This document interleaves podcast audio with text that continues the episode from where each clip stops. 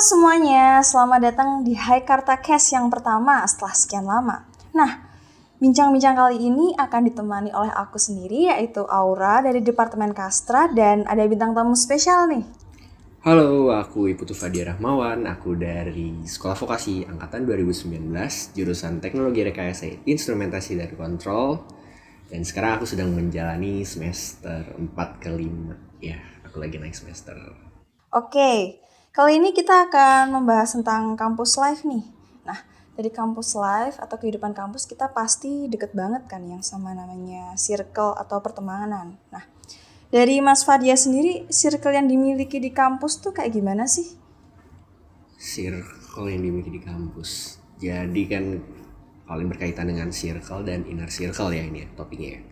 Oke, aku akan bahas dulu dari circle paling ya. Jujur uh, pertama kali aku masuk kampus tuh aku nggak milih-milih tentang aku harus berteman dengan siapa dan aku harus uh, seperti apa dalam menghadapi pertemanan gitu kan. Kayak aku nggak pernah memfilter uh, orang-orang yang ingin berteman sama aku gitu. Jadi kayak jadi aku berteman dengan siapa aja dan otomatis kayak mendapatkan banyak networking juga gitu. Itu berkaitan dengan circle dan otomatis jujur aku ketika bertemu dengan orang itu ya untuk pertama kali aku kayak nggak pernah nahan diri gitu kayak ya udah just be yourself. Dan otomatis ada beberapa orang yang pastinya uh, bakal nerima kalian apa adanya dan itu bakal jadi orang-orang yang deket banget sama kalian. Dan ada juga orang yang dia bakal risih atau dia merasa kayak uh, dia nggak cocok sama kita dan akhirnya mereka juga bakal ngejauh sendiri kan. Dan itu kayak uh, secara tidak langsung itu bakal ngemilih uh, atau ngefilter circle aku gitu. Ya paling gitu sih dari aku. Kamu gimana nih kira-kira? Um, kalau dari aku sendiri sih, sebenarnya di circle kampus itu aku belum ketemu karena ya namanya juga online ya dari awal. Jadi Iya, circleku iya, benar. selama ini ya dari kehidupan SMA ataupun dari Hmm. teman-teman dari daerahku. Jadi belum menemukan circle di kampus yang tepat gitu. Tapi kalau dari circle-circle SMA kayak gitu, itu menurutku sih em, membuatku nyaman dan cukup mensupport ya, gitu berarti loh ya. dari Ah, dalam oke. kepribadianku sendiri. Menarik menarik Jadi gitu sih. Hmm. Oke. Terus eh, kalau menurut Mas Putu sendiri, eh Mas Fadia sendiri itu gimana sih eh, tips and trick untuk memilih inner circle dari circle yang Mas Fadia punya? Waduh, Em, agak susah sebenarnya jawabnya tapi ini menurut pendapat aku kan berdasarkan perspektif aku kayaknya sebenarnya inner circle itu memiliki gimana ya istilahnya? Circle itu kan berarti eh, orang-orang yang dekat dengan kita. Inner circle itu berarti orang-orang yang paling dekat dengan kita kan. Menurutku inner circle itu adalah takdir gak sih? Kayak Tuhan itu nggak pernah milih kita orang-orang yang salah. Jadi dari sifat kita inner circle tuh bakal terbentuk. Jadi kita memilih dan juga kita dipilih circle tuh modelnya kayak gitu. Jadi em, kita nggak bisa nentuin em, kita mau gabung sama inner circle yang kayak gimana dan seperti apa. Itu berdasarkan apa yang kita punya gitu. Jadi sifat kita itu seperti apa otomatis kita bakal dipertemukan orang-orang yang memiliki sifat yang hampir sama dengan kita juga gitu jadi kita gimana ya otomatis sih nggak bisa milih gitu loh menurut aku kalau kamu gimana nih Iya benar benar benar. Soalnya tuh kalau satu frekuensi pasti kayak akan hukum alam itu akan terbentuk sendirinya gitu loh. iya benar Jadi benar aku setuju ya banget kan? Jadi teman-teman yang satu frekuensi yang sefeel itu pasti juga akan terbentuk sendiri sih. Kayak kita juga nggak bisa milih secara direncanakan ya bener nggak? banget bener banget itu aku setuju banget apalagi kayak kalau udah satu frekuensi tuh kita otomatis kayak satu visi gak sih kayak mau ngejalanin apa aja juga enak gitu gitu loh menurut aku Oke oke. Nah, em, seberapa penting sih kan Mas Fadia sendiri kan pasti punya inner circle yang mana emang udah takdirnya kan seperti itu. Nah, kira-kira inner circle-nya Mas Fadia itu eh, berapa penting sih terhadap pencapaian atau tujuan dari Mas Fadia dalam kehidupan? Kayak achievement gitu loh. Berkaitan dengan achievement ya. Iya. Menarik sih sebenarnya. Um, cukup penting sih menurutku.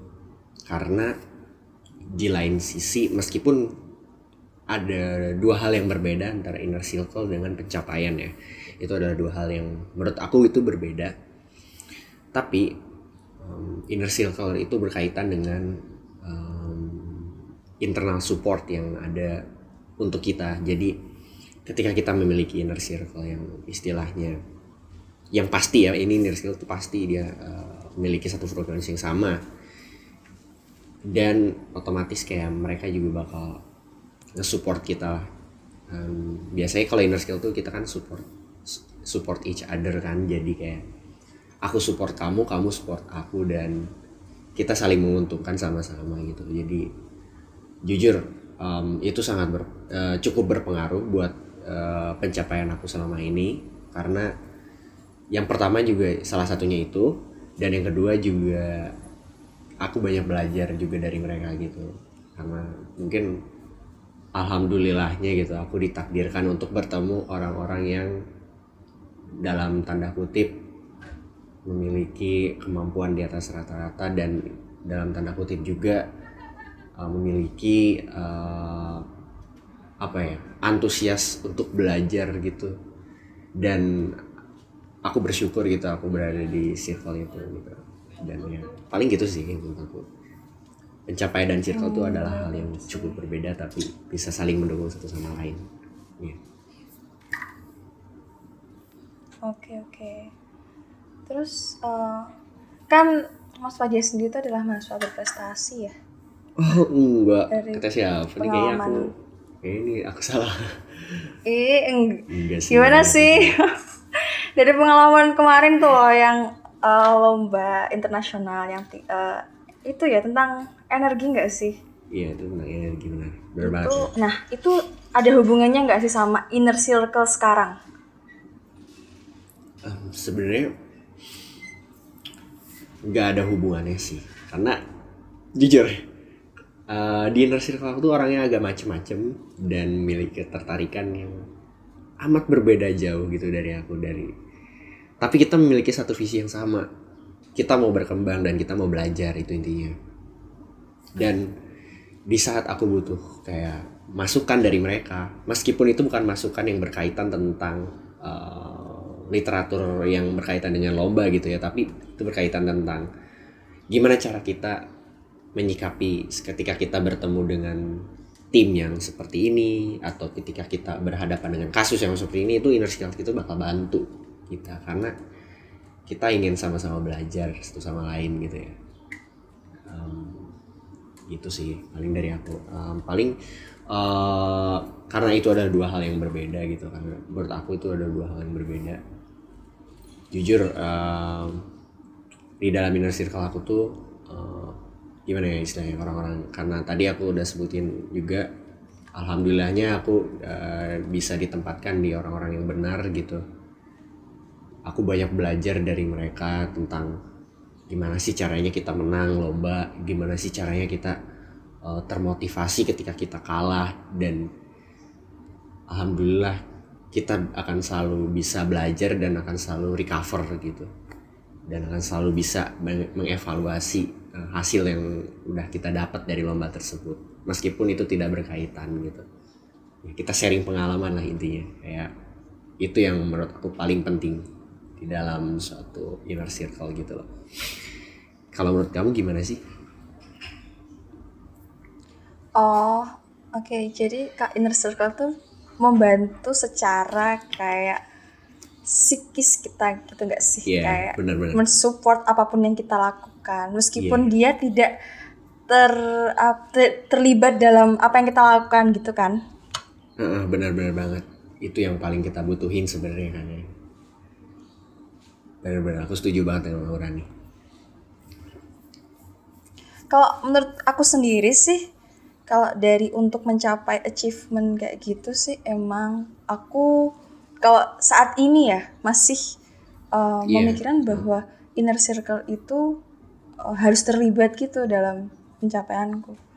Gara-gara kita satu feel yang mana kalau kita berusaha untuk mensamakan tujuan pun menurutku karena kita udah satu feel kita bisa mencapai tujuan tersebut. Jadi selain dari kita masing-masing saling mensupport ataupun saling mendukung kita juga mengerjakan hal yang sama jadi kayak mensupport each other gitu loh. Hmm, dan tidak perlu untuk beradaptasi lagi untuk mencari orang baru yang mana kita harus mensamakan lagi tujuan ataupun visi misi kita kita harus mensamakan satu feel kita. Jadi menurutku kalau dari aku sendiri sih inner circle itu eh, kalau bisa sih aku libatkan dalam untuk mencapai achievementku sih wow. Sebenarnya keren sih. Kalau misalkan kita punya inner circle yang emang benar-benar memiliki kemampuan yang sama dengan kita itu kayak keren sih. Dan tapi kita sering banget gak sih nemuin kasus kayak gini nih? Misalkan si siapa ya kita perumpamaannya? Misalkan eh, namanya siapa ya? Misalkan si A nih ya. Si A tuh milik istilah ya dia memiliki banyak ada empat orang temennya di, di dalam inner circle tersebut. Nah empat empat itu memiliki istilahnya kemampuan yang beda-beda juga dan goals yang beda-beda gitu. Tapi mereka memiliki visi yang sama. Nah itu sebenarnya agak sulit nggak sih untuk karena mereka memiliki goals yang berbeda gitu. Istilahnya kayak otomatis si Ani harus cari orang yang memiliki goals yang sama untuk mencapai misinya apa misinya si A gitu mencapai goalsnya si A gitu ya otomatis kita harus Iya beradaptasi dengan yang baru juga ya. Benar-benar sih benar-benar Mm-mm. Heeh, soalnya kan tiap orang emang beda-beda dan kita nggak bisa maksain ya kalau satu Iya benar. satu misi dari kita. Iya sih kayak mau nggak mau kita juga harus mencari orang baru dan mensamakan tujuan ya. Iya sih, setuju benar, banget benar, sama benar. Mbak. siap. Makanya kalau dari aku sendiri sih kalau saranku sendiri sih kita juga harus punya inner circle yang maksudnya inner circle yang bermacam-macam nggak sih jadi kayak nggak hanya satu jadi kita tuh bisa mengeksplor dari inner circle yang satu yang kedua dan yang ketiga jadi kita bisa menemukan orang-orang yang beragam dan mempunyai misi yang beda-beda ataupun juga sama Iya bener-bener banget sih. Tapi kalau bukan inner circle tuh ini yang paling dekat dengan kita ya. Circle maksudnya. Circle yang Iya, iya, berbeda ya. benar-benar. Tapi inner circle harusnya tetap satu Oh. sih ya. Oke, terus seumpama ya, em, pernah nggak sih eh, Mas Fadia sendiri terjebak dalam circle yang toxic atau mengganggu Em. pencapaian dari Mas Fadia? Hmm, kalau melihat untuk saat ini ya, untuk saat ini dan ha, sampai saat ini, alhamdulillah sih kayaknya aku nggak pernah ditempatkan di orang-orang yang salah gitu. Jadi emang biasanya aku ditempatin di orang-orang yang memiliki eh, ketertarikan yang hampir sama dengan aku, eh ya ketertarikan yang hampir sama dan em, eh, goals yang hampir sama dengan aku. Jadi kayaknya em, karena tiap orang tuh masing-masing pasti punya toksiknya sendiri ya kayak punya sisi negatifnya gitu sisi annoyingnya lah istilahnya kayak mereka Ah, ah, benar Iya. benar. tapi gimana sih cara kita nyikapin tuh balik balik lagi ke diri kita sendiri kan? Kayak gimana sih cara kita nyikapin teman kita ketika dia ngeluarin sih sisi negatifnya itu gitu.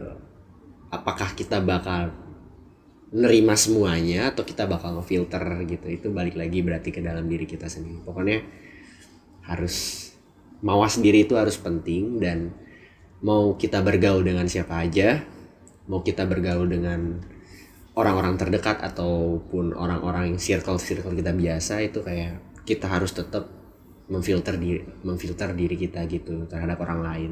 Itu harus sih, pasti sih itu. Dan um, pos, eh, toxic eh, toxic relationship itu menurut aku cukup sih cukup berpengaruh ya untuk achievement dan lain sebagainya. Karena apabila kita bertemu dengan orang-orang yang toxic dan kita nerima itu langsung gitu itu kayak kita bakal otomatis kan itu bakal tertular juga gitu. Apalagi kadang agak kesel juga sih sebenarnya kalau misalkan kita ketemu orang-orang yang istilahnya apabila kita kalah tapi mereka bukan yang support gitu malah tapi malah kayak mencemooh gitu kan itu otomatis kita mental kita bakal down kan. Nah gimana sih cara kita nyikapin itu? Itu yang bakal jadi um, tantangan buat diri kita sendiri gitu justru itu di situ sih tantangannya Iya sih benar-benar.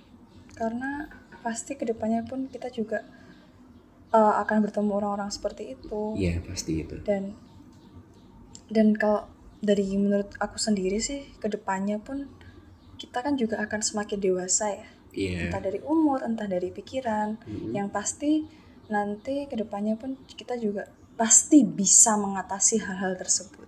pasti Karena bener. kalau karena Oh dari dari pengalamanku sendiri sih aku punya temen yang mana dia itu sisi annoyingnya itu sangat-sangat mempengaruhi gitu dan itu membuatku benar bener-bener kayak aduh ini mentalku terganggu gara-gara sisi annoyingnya dia gitu loh tapi di sisi lain aku sampai sekarang tuh masih berteman baik dengan dia gara-gara sisi baiknya itu pun juga banyak banget. Yang mana masa sih aku harus melihat sisi annoying yang hanya setitik itu daripada sisi baiknya yang bener-bener banyak banget Iya, yang bisa bener berpengaruh baik kepadaku gitu. iya benar banget ya. Tapi gimana sih cara kamu nyikapin dia uh, gitu? Hmm, jadi seumpama sisi annoyingnya itu muncul ya, ya Iya. aku akan menyibukkan diri sendiri gitu loh, menyibukkan diri sendiri dan berusaha membatasi sementara untuk berinteraksi sama dia. Jadi entah aku belajar, entah aku pokoknya menyibukkan diri sendiri sampai kita tidak bisa berinteraksi satu sama lain. Nah, menurutku sih dalam sisi circle atau sisi pertemanan itu sangat penting untuk kita nggak terlibat 24 per 7 gitu loh sama dia. Karena Iya, menurutku pasti. orang yang paling dekat dan orang yang sering bersama-sama itu yang paling banyak pengaruh. Oh iya benar. Emang emang aku setuju banget sih kalau Iya kita kan, iya kan. Iya bener kita malah sering. Kalau sering sering bareng ya. itu sering bertengkar gak sih? Oh, Iya, oh. bener-bener. karena kayak kita deket banget dan sekali kita melakukan kesalahan itu kayak sensitif gitu loh. Gara-gara kita tuh udah terlalu dekat. Hmm, tapi beda gak sih kasusnya? Justru kalau aku tuh karena semakin deket sama orang gitu, ketika dia toksiknya itu muncul itu kayak iya biasa. Jadi kita menyikapinya kayak ya udah biasa aja gitu karena karena kita udah sering sering ketemu ya gitu. Jadi kayak ya udah sih ini orang toksik, ya udah santai aja gitu. Tapi ketika ketika kita ketemu orang baru itu baru kayak merasa terganggu karena kita belum kenal dia banget kan jadi kayak ya itulah Iya sih, bener-bener emang setiap orang itu emang beda-beda sih kayak dia menerima eh, apa pun itu bisa disikapi dengan beda-beda. Ada yang bener-bener sensitif, ada yang menyikapinya dengan santai. Nah, itu sih sebenarnya tantangan dari kita di kehidupan di kehidupan nanti gitu loh. Gimana cara kita mengatasi Iya, hal-hal bener-bener. tersebut? oke aku setuju banget sama Ora oke Nah, em, menurutku dari pembicaraan kita kali ini sih, menurutku kayak kita eh, tahu nggak sih kayak pengalaman baru, kayak oh ternyata tuh kayak setiap orang, apalagi dengan aku dan kepribadiannya Mas Fadia tuh kayaknya juga berbeda dalam menyikapi orang-orang nggak sih? Iya, kayak bener-bener. pertemanan. karena Kayak setiap orang juga beda-beda ya Sisi yang berbeda. iya benar Tapi apa pun itu sih sebenarnya kalau tergantung dari diri kita sendiri sih dari semuanya. Gimana Hmm, kita mengatur benar, benar. strategi kita untuk bisa mencapai tujuan kita dan bagaimana juga kita mengatur dari sisi mental kita ataupun dari sisi pertemanan kita di dalam kehidupan ini gitu loh. iya setuju banget sama Ora kayaknya benar setuju dan paling ini sih em, kayak kita tuh jangan pernah milih-milih sih dalam berteman tapi atau eh, ketika kita berteman tuh jadilah diri kita sendiri otomatis teman-teman eh otomatis orang lain yang bakal milih kita gitu. Dan itu adalah filter natural sih yang menurut aku cukup ampuh diterapkan sampai saat ini. Karena karena itu juga aku juga jarang bertemu orang-orang yang tidak cocok dengan aku gitu. Di di dalam inner circle ya khususnya. Ya gitu sih menurut aku. Oke deh, benar. Oke deh, um, Hai Karta Cast kali ini kayaknya cukup sampai sini aja deh. Terima kasih Ya, kepada Mas Fadia karena telah menyempatkan waktunya nih. Iya, sama-sama Mbak sih. Sebenarnya aku pengen menyampaikan satu lagi sih pendapat menurut aku tuh hmm, aku punya moto sedikit kayak berkaitan dengan kehidupan gitu. Karena tadi Mbak Ura nih sedikit menyinggung tentang kehidupan ya khususnya. Jadi kayak aku punya sedikit moto gitu buat kalian kira-kira ingin menjalani hidup tapi tidak semangat gitu. Pokoknya eh, buat kalian tetap semangat meskipun hidup kalian tuh tidak berguna. Intinya kita harus selalu bersyukur ketika kita dikasih kehidupan dan kita bisa menikmati hidup itu sudah cukup buat diri kita sendiri. Gitu sih dari aku. Oke deh, oke teman-teman semua, selamat bertemu di Hai Karta Cast selanjutnya ya. Terima kasih. oke terima kasih